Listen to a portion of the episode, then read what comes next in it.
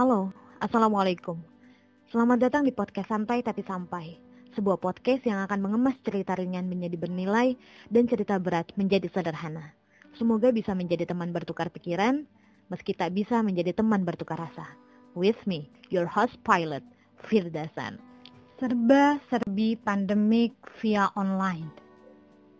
Yeah, COVID-19 emang bikin kehidupan kita sekarang tuh apa-apa serba online. Hampir semuanya. Silaturahmi aja tuh sekarang kita harus online. Belajar juga jadi online. Padahal dulu perasaan pas masuk kuliah, daftar kelas reguler yang bisa datang ke kampus tiap hari, belajar di kelas pula. Cuma bisa sabar dan berharap pandemi ini cepat selesai. Tapi tetap semangat. Jangan kasih kendor.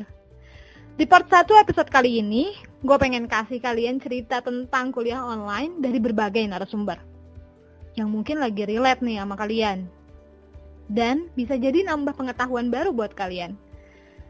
Gue pribadi melihat kondisi pendidikan sekarang yang jadi serba online tuh jadi keinget sama topik yang selalu digaungkan, yang selalu jadi tema seminar, tema diskusi di tahun 2019 terutama nih di kalangan anak himpunan atau ormawa yang kayaknya tuh tiap ngadain seminar pasti big theme-nya tuh ini. Revolusi industri 4.0 ya kalian ingat nggak tahun 2019 seminar-seminar yang kalian ikutin tuh pasti ada aja kata revolusi industri 4.0-nya yang mana revolusi industri 4.0 ini menitik beratkan pada pemanfaatan teknologi digital. Coba deh, kalian refresh ingatan kalian dan hubungkan dengan apa yang terjadi saat ini. Ya, mungkin emang sekarang tuh lagi waktunya, lagi masanya pandemik ini. Jadi media aktualisasi kalian atas seminar-seminar yang kalian adakan, atas diskusi-diskusi yang kalian lakukan di tahun 2019. Dari hal ini, gue jadi penasaran kan gimana sih rasanya gitu kuliah online. Ya gue juga sebenarnya ngerasain sih karena gue juga lagi ngambil kursus online terus juga gue ada beberapa kerjaan yang memang online kayak gitu. Tapi rasanya kuliah online tuh pasti beda banget banyak banget yang harus disesuaikan. Untuk itu gue wawancarain beberapa orang adik-adik tingkat gue terus juga ada temen gue yang jauh di sana. Gue pengen tahu gimana rasanya kuliah atau bahkan skripsi online. So, cerita yang pertama nih datang dari mahasiswa semester 6. Katanya kuliah online nih kurang efektif. Dari mulai materi kuliah yang kadang gak jelas gara-gara miskom sama dosen, apalagi kalau jaringannya lagi ngadat. Terus kadang jadwalnya juga nggak tentu. Dosen jadi menyesuaikan waktunya sendiri. Tapi ada positifnya juga sih. Jadi bisa kuliah sambil deket sama orang tua. Bahkan bantuin orang tua di rumah. Itu kata adik tingkat gue yang semester 6. Ya kalau misalkan masalah jaringan sih menurut gue ya emang nggak bisa digimana-gimanain gitu. Karena kualitas sinyal di tiap daerah itu pasti beda-beda kan. Ya jangankan sinyal, preferensi listrik aja tuh pasti beda antara di ibu kota provinsi sama yang di daerah gitu. Nah kalau misalkan yang di kota mungkin dapat privilege lebih masalah sinyal kalau yang di daerah atau yang rumahnya bahkan di pelosok kan susah juga ya kalau kayak gini. Nah kalau misalkan jadi lebih deket sama orang tua hmm, lagi relate banget sih sama gue pribadi. Karena tahun 2020 ini adalah tahun pertama di mana gue merasakan Ramadan dari hari pertama yang insya Allah sampai hari terakhir nih bareng keluarga setelah 10 tahun ke belakang karena dari 10 tahun yang lalu uh, which is itu dari SMP SMP SMA gue di pesantren. Meskipun gue sempat nggak pesantren pas SMA tapi tiap Ramadan gue pasti nggak ada di rumah di hari dari hari pertama gitu. Lanjut kuliah merantau ya sekarang lah. Gue baru ngerasain hari pertama bareng keluarga oh ternyata gini rasanya gitu. Ya something yang mungkin patut kita syukuri dan harus kita hargai saat hari ini. Nah terus kalau misalkan kuliah ya pastilah kendalanya kayak jaringan terus juga kadang beberapa mata kuliah mungkin susah, susah dijelaskan via online kayak gitu. Apalagi yang hitung-hitungan kali ya. Wah agak ribet kayaknya. Uh, nah terus gue mau wawancarain nih temen gue adik tingkat yang lagi ngelaksanain ibadah skripsi. Ini ada Asri Agroteknologi UIN Bandung 2016 yang katanya lagi cukup struggle sama skripsinya. Tapi kita dengar dulu deh ceritanya kayak gimana. Penelitian dan skripsian online.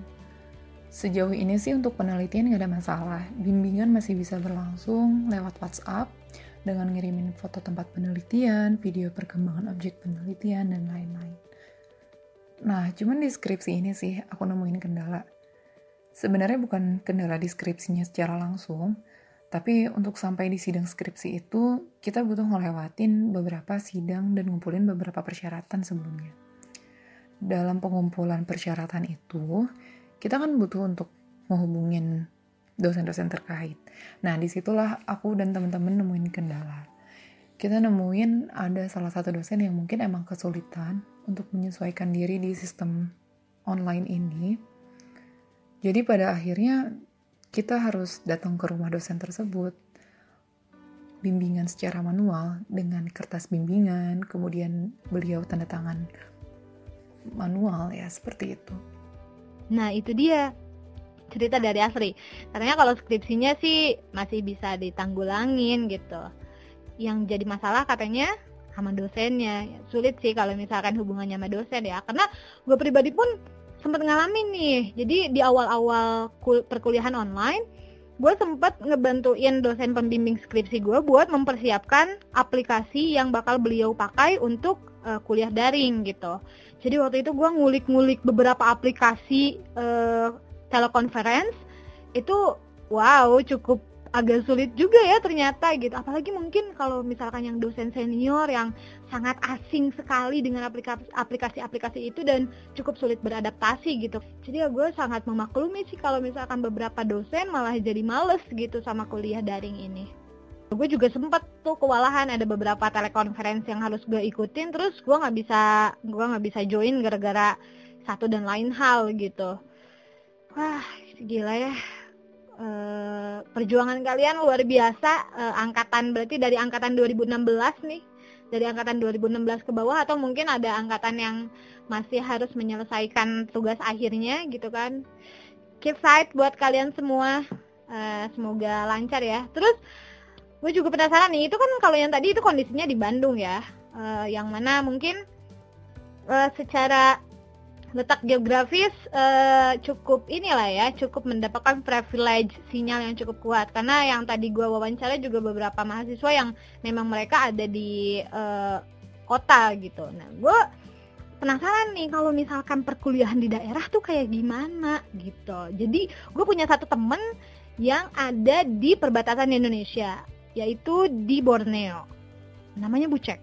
Dan ini katanya Uh, di sini saya ingin bercerita tentang suka duka kami ya sebagai mahasiswa akhir di tengah-tengah pandemi COVID-19.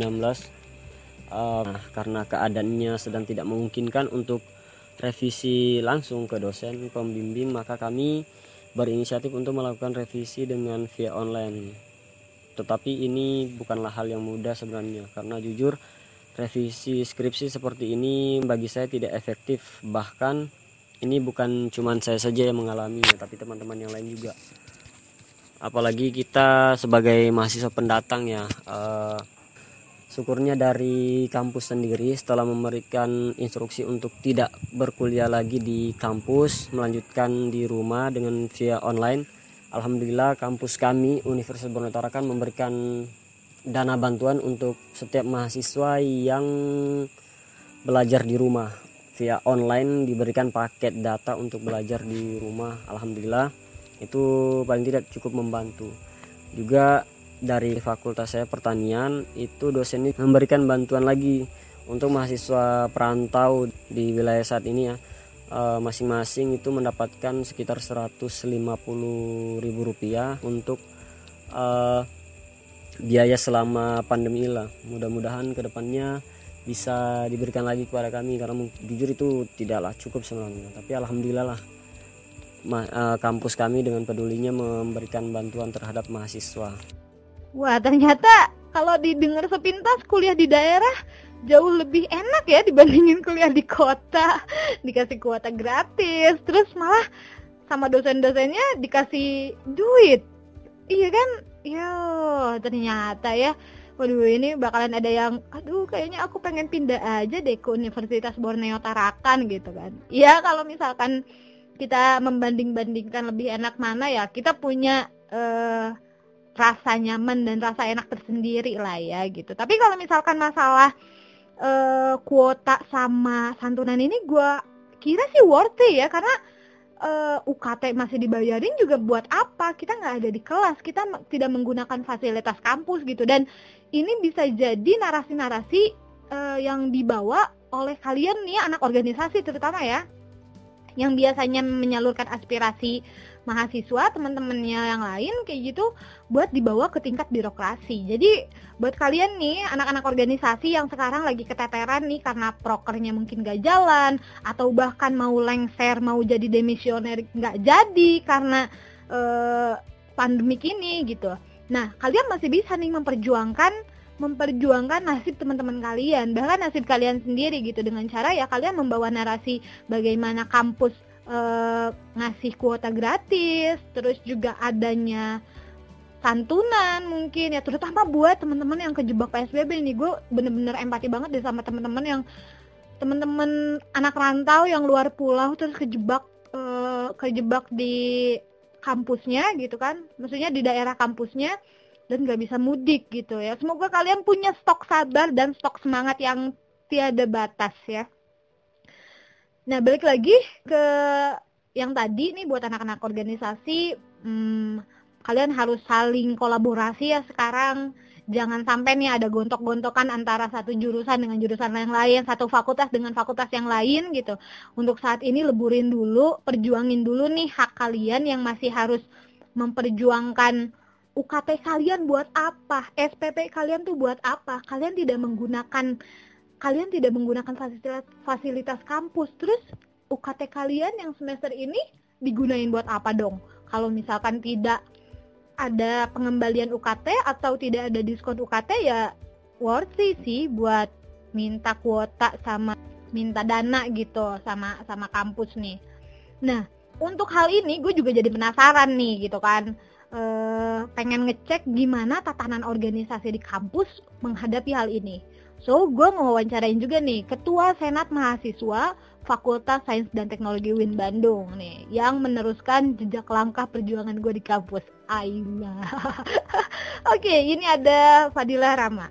Rata-rata mahasiswa tuh mengeluhkan tentang kuota dan juga teknis pembelajaran.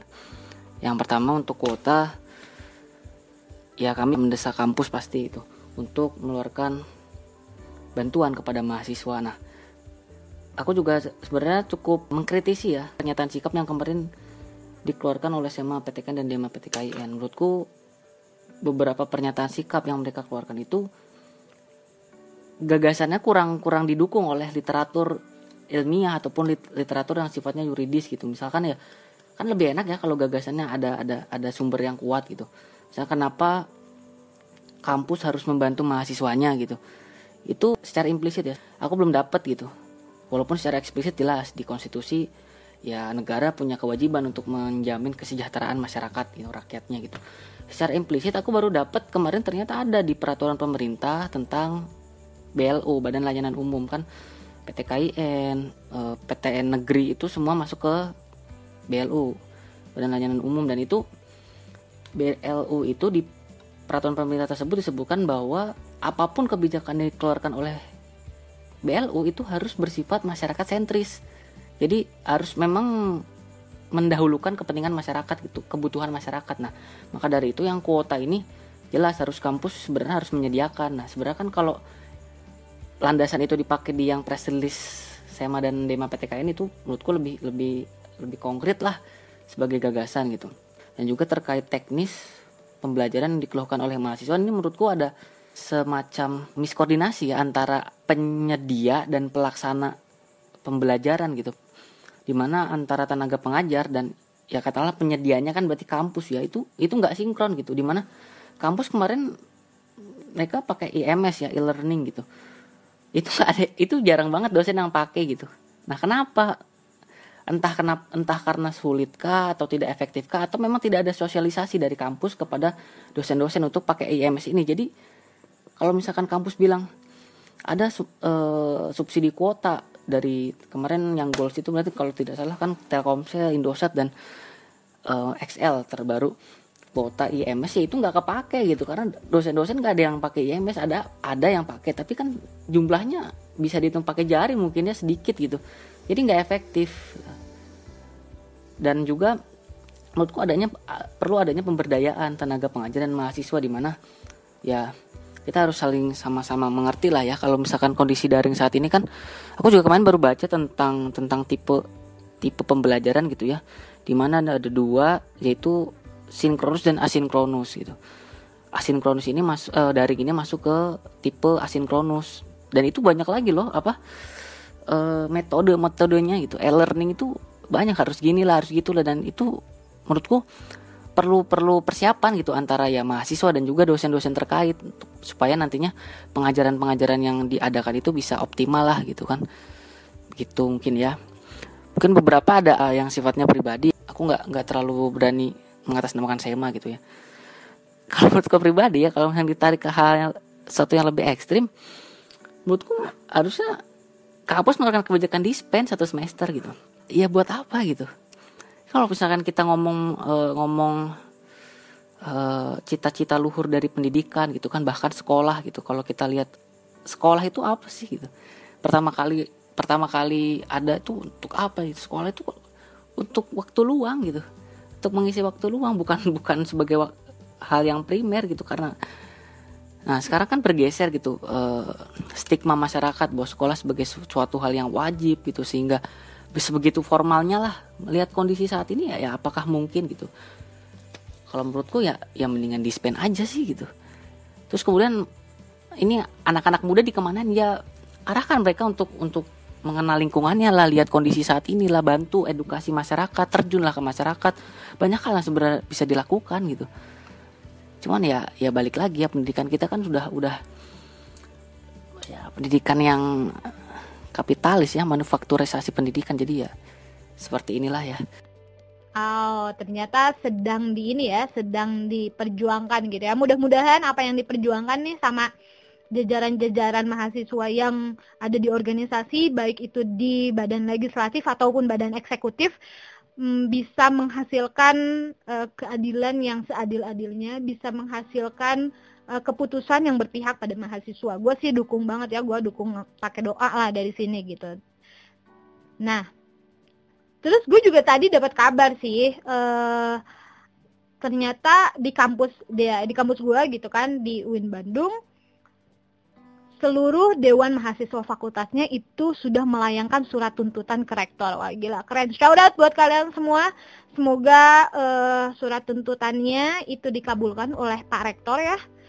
Dan buat kalian yang ada di univ-univ mana pun, gue rasa hal ini, movement ini pantas dibuat dicontoh. Karena kalau misalkan yang gue lihat gitu, ya belum ada kejelasan dari baik itu Kemenag ataupun Dikbud buat hal ini gitu. Dan gue juga sempat uh, diskusi nih sama seseorang yang emang concern banget di bidang pendidikan. Nah terus uh, gue diskusi sama beliau dan beliau ngomong gitu kalau misalkan emang ya mau dikbud mau kemenag ya nggak ada mau yayasan mana pun emang belum siap gitu buat buat nanganin COVID-19 ini gitu ya. Jadinya tuh pendidikan ini jadi kayak gak jelas gitu juntrungannya ke mana gitu. Dan narasi-narasi kayak uh, diskon UKT, pemberian kuota, terus juga adanya dana santunan untuk uh, mahasiswa gitu kan ya terutama anak rantau gitu kan. Terus juga atau mungkin ada wacana uh, atau narasi yang dibawa semester ini di dispen aja gitu. Karena gue gue lihat juga gue lihat juga ada ada sih video yang tersebar gitu uh, yang menghimbau para rektor untuk uh, mendispensasi satu semester ini. Tapi mungkin ya jadi ke depannya bakal nambah semester atau kayak gimana ya kita nggak tahu ya gitu. Karena ya kalau misalkan di dispen berarti ya harus diulang gitu kan. Ya mungkin beberapa kali ya nggak semua kalau misalnya yang udah berjalan dan cukup efektif gitu kan. Nah untuk masalah mata kuliah ini uh, gue jadi penasaran nih kalau misalkan dari sisi dosen itu kayak gimana? Jadi gue juga mau wawancara dosen nih. Jadi yang pertama ini ada dosen yang mengampu mata kuliah teori. Untuk pembelajaran daring ada nilai positifnya juga. Karena kita bisa melakukan komunikasi tanpa batas. Di sisi lain juga banyak kekurangannya. Salah satunya adalah secara psikologinya kita kurang mengena. Biasanya kita ada kontak fisik kalau misalnya bertemu langsung salaman sementara kalau kita melakukan daring tidak ada seperti itu jadi uh, kurang dekat dengan mahasiswa. Terus kalau dilihat dari mata kuliah yang ibu rasakan tuh kurang mendasar. Seperti kalau kita menerangkan segala sesuatu tuh kalau misalnya kita ada tanya jawab sampai ke dasar-dasarnya tuh uh, sampai tuntas gitu. Kalau secara daring uh, hanya seperti kalau telur tuh kulitnya aja gitu, kurang mengena sampai ke dalam-dalamnya. Jadi keaktifan dari mahasiswa juga yang ibu rasakan kurang gitu. Kalau misalnya kita secara fisik kita bertatap muka itu secara psikologinya kena, secara uh, apa namanya komunikatifnya tuh lebih lancar gitu. Contoh misalnya kita lagi munakosah atau kompre. Sementara kan kita terkadang dikasih drive filenya ya. Terkadang kita suka jadi malas membaca gitu. Kalau misalnya kita secara kontak fisik uh, filenya sudah kita pegang kan lebih tajam analisanya gitu. Jadi memang kurang juga kayak kompre. Terkadang mahasiswa tuh sudah ada persiapan di depan laptopnya eh, jawaban-jawaban sesuai dengan kisi-kisi dari ujian kalau kita kontak langsung kan mahasiswa tersebut kan tidak bisa melihat gitu. Jadi memang ada yang disembunyikan gitu dari ini di belakang laptop mereka atau di belakang HP mereka gitu. Dan kita nggak tahu gitu juga kalau misalnya secara tatap mata kita pembelajaran tuh e, sampai tuntas permasalahan tuh e, sampai puas gitu anak-anak kalau misalnya kita menerangkan terus bertanya tuh sampai e,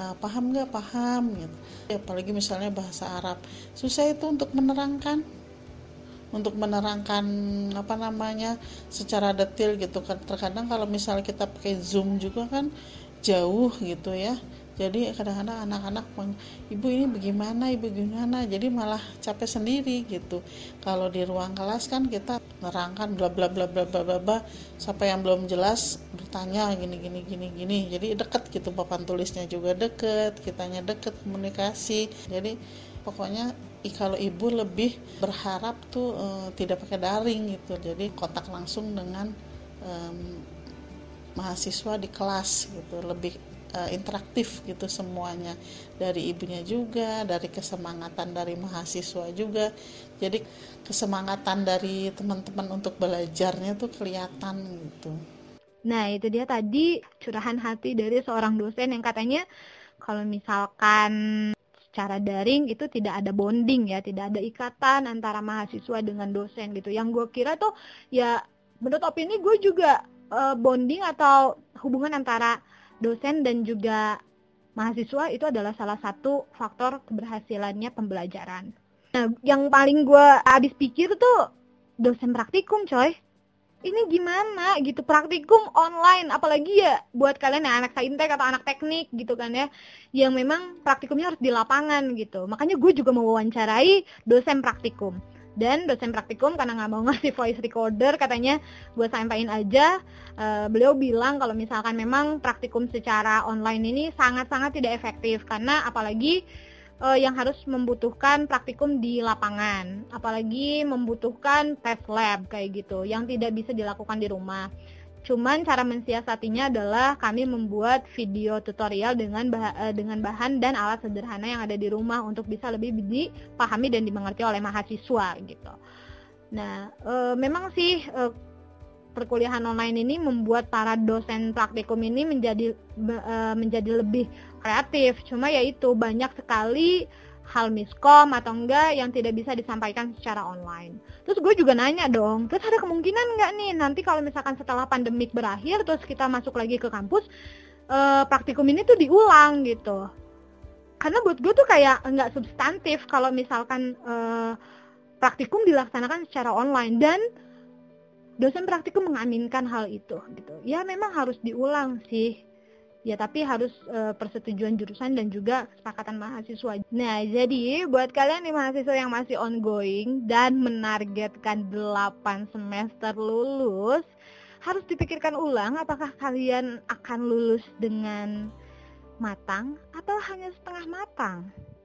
Iya, kondisi kayak gini gue yakin pasti bikin kalian dilema banget nih ya gue pengen lulus 8 semester tapi ada satu semester yang gak efektif.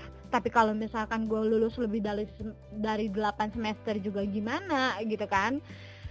Ya yeah, um in my opinion quality is more important than quantity.